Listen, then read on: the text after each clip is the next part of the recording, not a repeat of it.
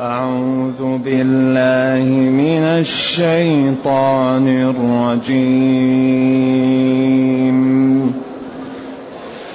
والذين يرمون المحصنات ثم لم يأتوا بأربعة شهداء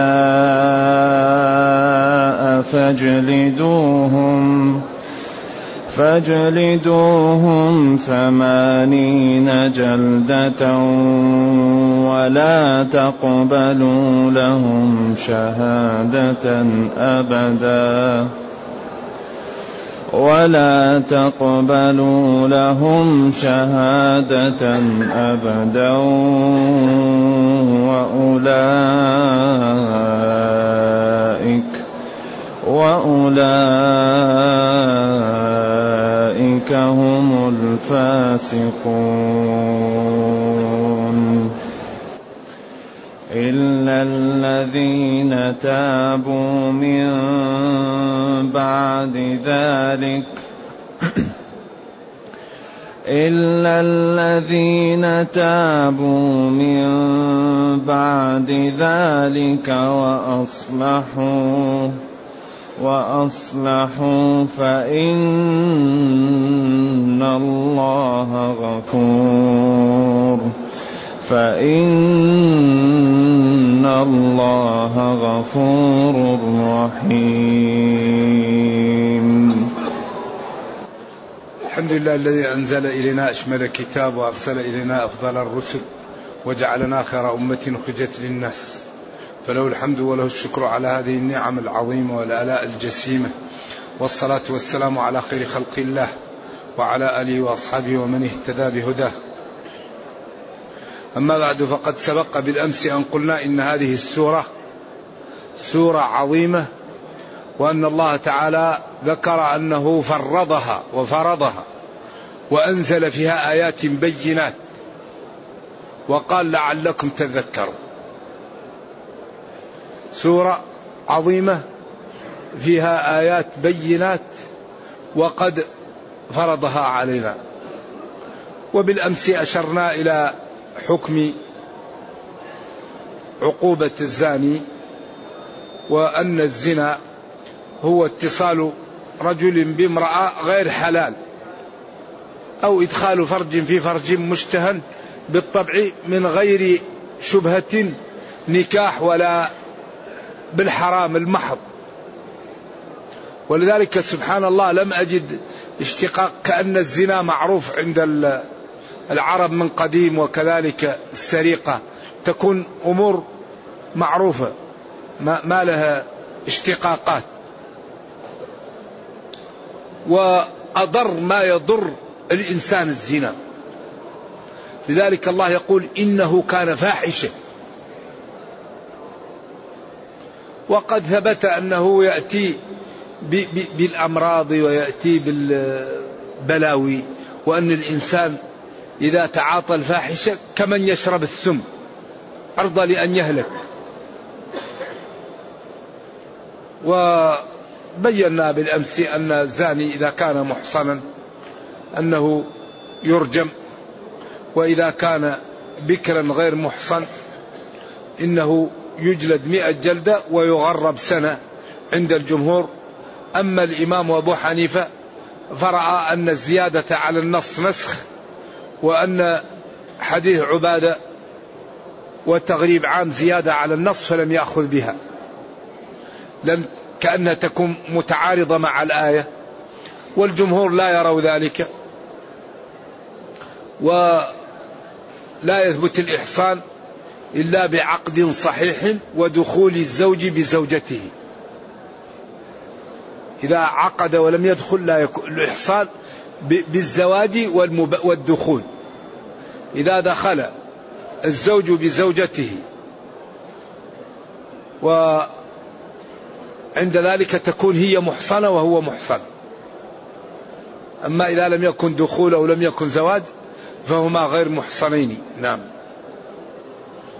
ثم قلنا الزاني لا ينكح إلا زانية أو مشركة والزانية لا ينكحها إلا زان أو مشرك كثير من العلماء قال هذا تنفير من هذا الأمر أي الزاني لا يقع منه الزنا إلا مع امرأة معروفة بذلك وهي الزانية أو مشركة لا لا تقر بتحريم الزنا.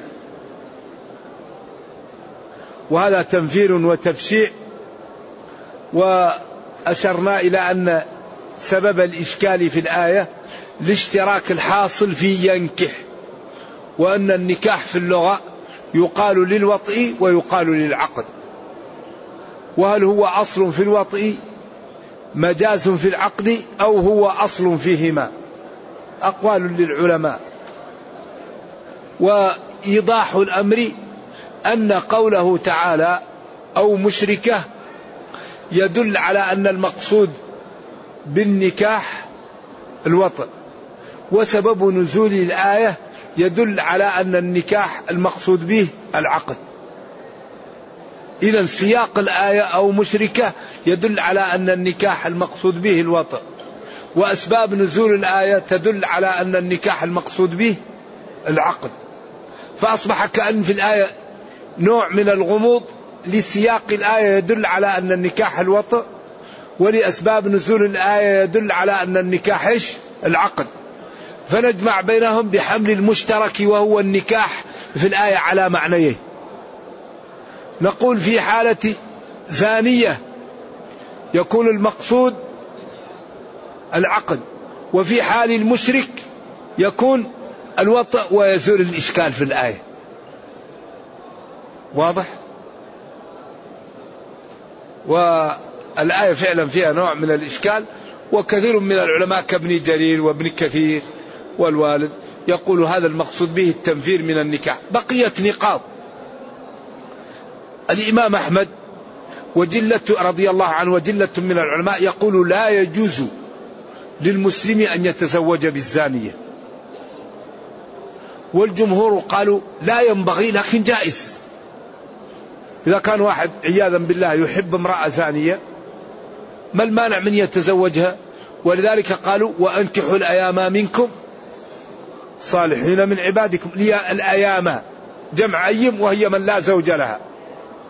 ولكن قال نبينا صلى الله عليه وسلم فاظفر بذات الدين تربت يداك. دعاء لا يقصد به الدعاء. فاظفر بذات الدين فزت. أيوة. لكن يبقى الحلال هي الكافرة. يجوز تزويجها. فالمسلمة إذا كانت غير عفيفة لا ينبغي أن تتزوج. لكن ما المانع من تزويجها؟ النصوص. ولذلك الرجل الذي قال إن زوجي لا ترد يد لامس والحديث فيه ضعف. وإن كان بعضهم حسنه. إن زوجي قال له اتركها غربها. قال تتبعها نفسي أو أحبها. قال أمسكها. ولذلك الشوكاني قال لما قال بعضهم هذا لا يقصد به يعني العفة قال لا هذا في السياق يدل على عدم العفة. فالآية فيها إشكال في هذا الجانب لأنه هنا إذا قلنا ولذلك سبب نزول الآية أن مرثد بن أبي مرثد الغنوي كان يحمل أسارى أهل المدينة من مكة وكانت فيه امرأة يقال لها عناق. وقد تكون هي أم مهزول وكانت لها رايات ويأتوها الناس عياذا بالله ومعروفة بالفاحشة. فلما رأته في الليل قالت له مرثد تعال بات عندنا الليلة. قال يا عناق إن الله تعالى حرم الفاحشة. قالت يا أهل مكة هذا يأخذ أسراكم. وبعدين الله نجاه منهم. فلما جاء للنبي صلى الله عليه وسلم استأذنه في ذلك. فقال لا.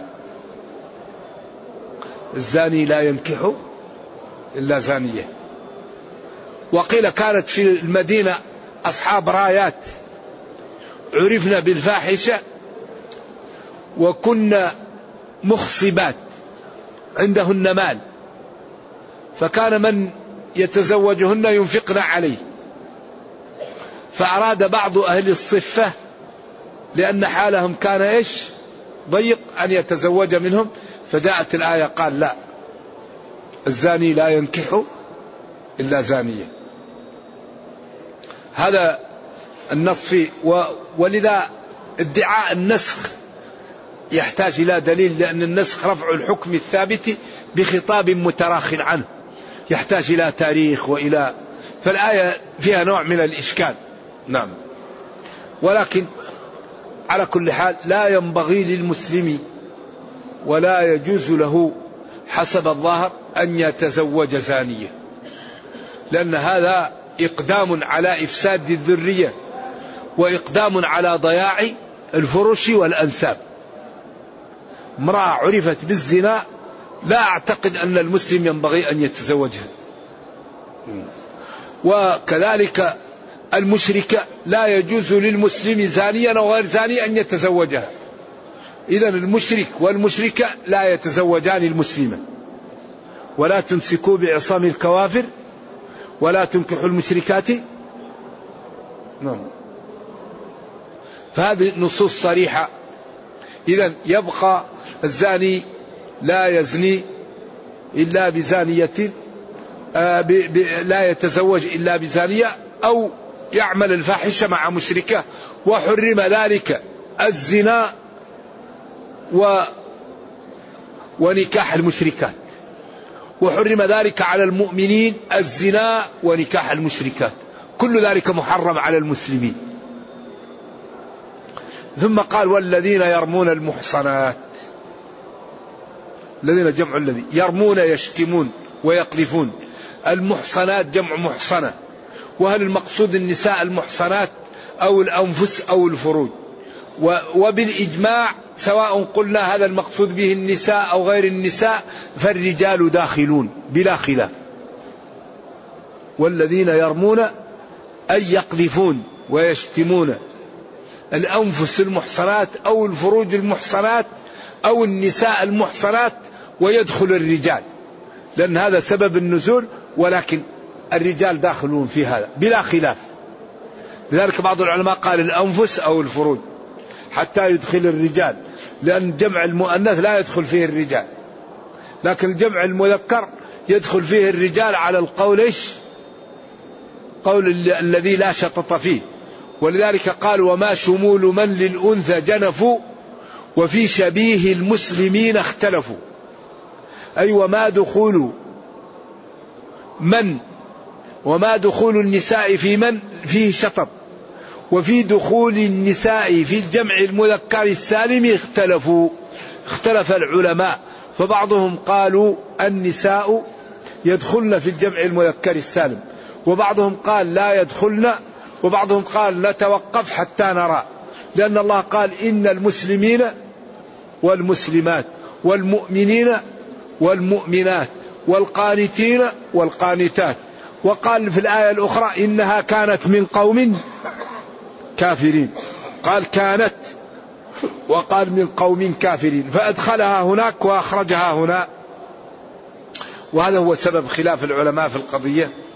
إذا والذين يقذفون ويشتمون ويرمون المحصنات. المحصنات هنا العفائف. والإحصان جاء في القرآن لثلاث معاني. المحصنات العفائف. جمع محصنة. ثم لم يأتوا بأربعة شهداء. دل هذا السياق على أن القذف لا يكون إلا بالزنا. لأن ما فيه قضية تحتاج أربعة شهود إلا الزنا. فدل على أن الرمي هنا والقذف لا يكون إلا بالزنا. أما غيره فيقال له شتم ويقال له يعني أمر آخر فيكون فيه تأديب ويكون فيه جنحة ولا يكون فيه حد. أما الحد في القذف وهو يعني نفي الرجل من أبيه أو اتهامه بالزنا. والذين يرمون المحصنات أي العفائف. ثم بعد أن رموهم بذلك لم يستطيعوا الإتيان بأربعة شهداء يشهدون على ذلك عدول يعاينون ويصرحون في مجلس واحد. الذين يفعلون ذلك افعلوا بهم ثلاثة أمور. الأمر الأول اجلدوهم ثمانين جلدة. الأمر الثاني لا تقبلوا لهم شهادة أبدا. الأمر الثالث وأولئك هم الفاسقون. ثم قال إلا الذين تابوا. إلا الذين تابوا وقفة بين الأئمة. فأبو حنيفة قال الاستثناء يرجع لأقرب مذكور. الجمهور قالوا الاستثناء يرجع إلى الجميع إلا من أخرجه دليل. فننظر. فالأول لا يرجع له باتفاق. والأخير يرجع له باتفاق والأوسط اختلفوا فيه. وهنا وقف مع القاذف والمقذوف والمقذوف به. لأن هذا باب اسمه باب القذف. وهذا جعله الله تعالى حفاظا على أعراض الناس. وهو من الجواهر الستة. التي جاء الإسلام يحافظ عليها ويحميها ويحيطها بسياج حتى تبقى الأمة مصانة. لأن هذا الدين أول ما يصين الأمة. فأول صان الدين. ثم صان الأنفس. ثم صان الأعراض. ثم صان الأنساب. ثم صان الأموال. ثم صان العقول. الجواهر الستة الدين والنفس والعقل والنسب والعرض والمال. وبعض العلماء يجعل النسب والعرض شيء واحد. لا النسب الحال والعرض الحال. ولذلك النسب في, في الزنا والعرض في القذف. كل منهم بمفرده. ذلك هذا الدين غاية في الجمال والحسن. فهو في القاذف يشترط فيه أن يكون عاقلا مكلفا وأن يكون القذف مصرحا مصرحا به. الجمهور يقول الكنايات لا تصلح في القذف. ومالك قال إذا كانت الكناية معروفة مثل مثل الصريح. كقولهم يا أخت هارون ما كان أبوك امرأة سوء وما كانت أمك بغيا. هذه كناية لكنها أشد من التصريح. وكقول الفرزدق للزبرقان بالبدر دع, دع المكارم لا ترحل لبغيتها واقعد فإنك أنت الطاعم الكاسي عمر قال هذا ما في شيء. المطعو المكسوم فلما جاءوا لحسان قالوا هجاه قال لا هذا سلح عليه. هذا الذي فعله أشد من الهجاء. إذا أحيانا الكنايات تكون أقوى من الصريح ويعلم ذلك. أما الشافعي وجماعة من العلماء قالوا لا يقبل فيه إلا التصريح. أما الكناية فلا تقبل والحدود تدرأ بالشبهات. وأن يكون وأن يكون بالزنا أو بنفي الوالد. وأن يكون صريحا. ويشترط في المقذوف أن يكون عاقلا حرا بالغا. له استطاعة على الجماع له آلة. له آلة. يقدر على إيش؟ على الوطء. ويشترط في المقذوف فيه به أن يكون الزنا أو النفي من إيش؟ من النسب. وبعضهم يدخل اللواط ولكنه يعني دخول محل نظر. هذه الأمور إذا تحققت وثبتت ولم يأتي القاذف بأربع شهود عند ذلك يجلد ثمانين جلدة كما تقدم. ولا تقبل له شهادة وهذا اختيار أبي حنيفة و مما يرشح ذلك قوله أبدا بعدها. وأولئك هم الفاسقون إلا الذين تابوا. فأبو حنيفة قال تابوا فقط. والجمهور يعود إلى الجميع إلا أن الأول خرج بالإجماع لأن القاذف لا علاقة لتوبته بجلده. وإنما العلاقة بها هل للقذف حق للمقذوف أو للإمام؟ فإذا كان حق للإمام فهذا لا عفو فيه. وإن كان للمقذوف فله أن يعفو عنه. على الخلاف الموجود في ذلك. هل القذف حده للإمام أو للمقذوف؟ أقوال للعلماء. إلا الذين تابوا. والحقيقة أن الاستثناء لا يعرف إلا بتتبع القرآن. لأن أحيانا الاستثناء يرجع إلى الأخير وأحيانا يرجع إلى الأول وأحيانا يرجع إلى الوسط.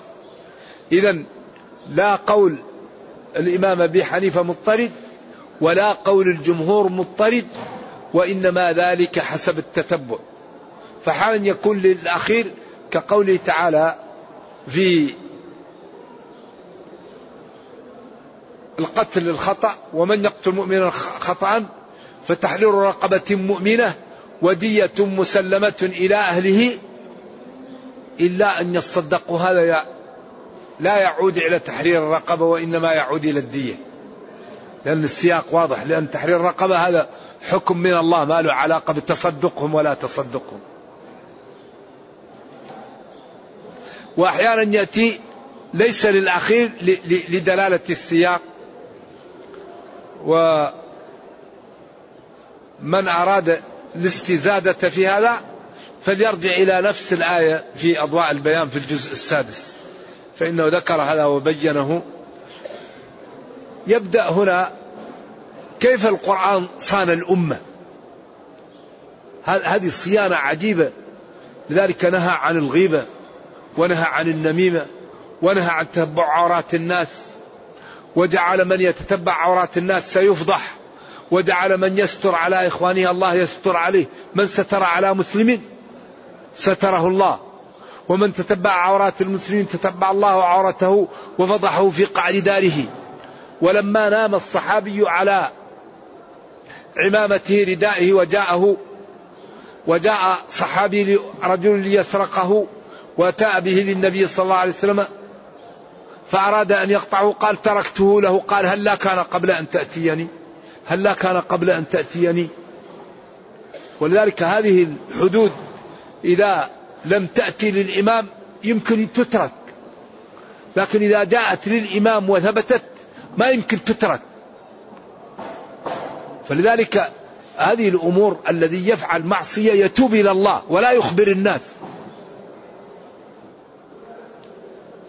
أيوة. إنسان عمل معصية يتوب ويستغفر ولا يخبر بها أحد. أيوة. ولا فإنه إذا أخبر يقام عليه الحد والتوبة بينه وبين نفسه. ولكن بعض الناس يمتلئ قلبه من الإيمان كما عزو الغامدية التي قال تاب التوبة لو قسمت على أهل المدينة كفتهم. فأحيانا الإنسان يتوب توب لا يريد إلا أن يقام عليه الحد. هذا أمر وصل عنده يعني الإيمان إلى مرحلة عالية. لكن العلماء يقولوا من أتى شيئا من هذه الأمور فليستتر بستر الله وليتوب إلى الله ولا يخبر بنفسه. وأولئك هم الفاسقون. إلا الذين تابوا من بعد ذلك وأصلحوا فإن الله غفور رحيم. الذين تابوا من بعد ذلك أي من بعد ما قارفوا الإجرام وقذفوا الناس فإن الله غفور لذنوب عباده رحيم بهم. نرجو الله جل وعلا أن يرينا الحق حقا ويرزقنا اتباعه وأن يرينا الباطل باطلا ويرزقنا اجتنابه وأن لا يجعل الأمر ملتبسا علينا فنضل. اللهم ربنا أتنا في الدنيا حسنة وفي الآخرة حسنة وقنا عذاب النار. سبحان ربك رب العزة عما يصفون وسلام على المرسلين والحمد لله رب العالمين. والسلام عليكم ورحمة الله وبركاته.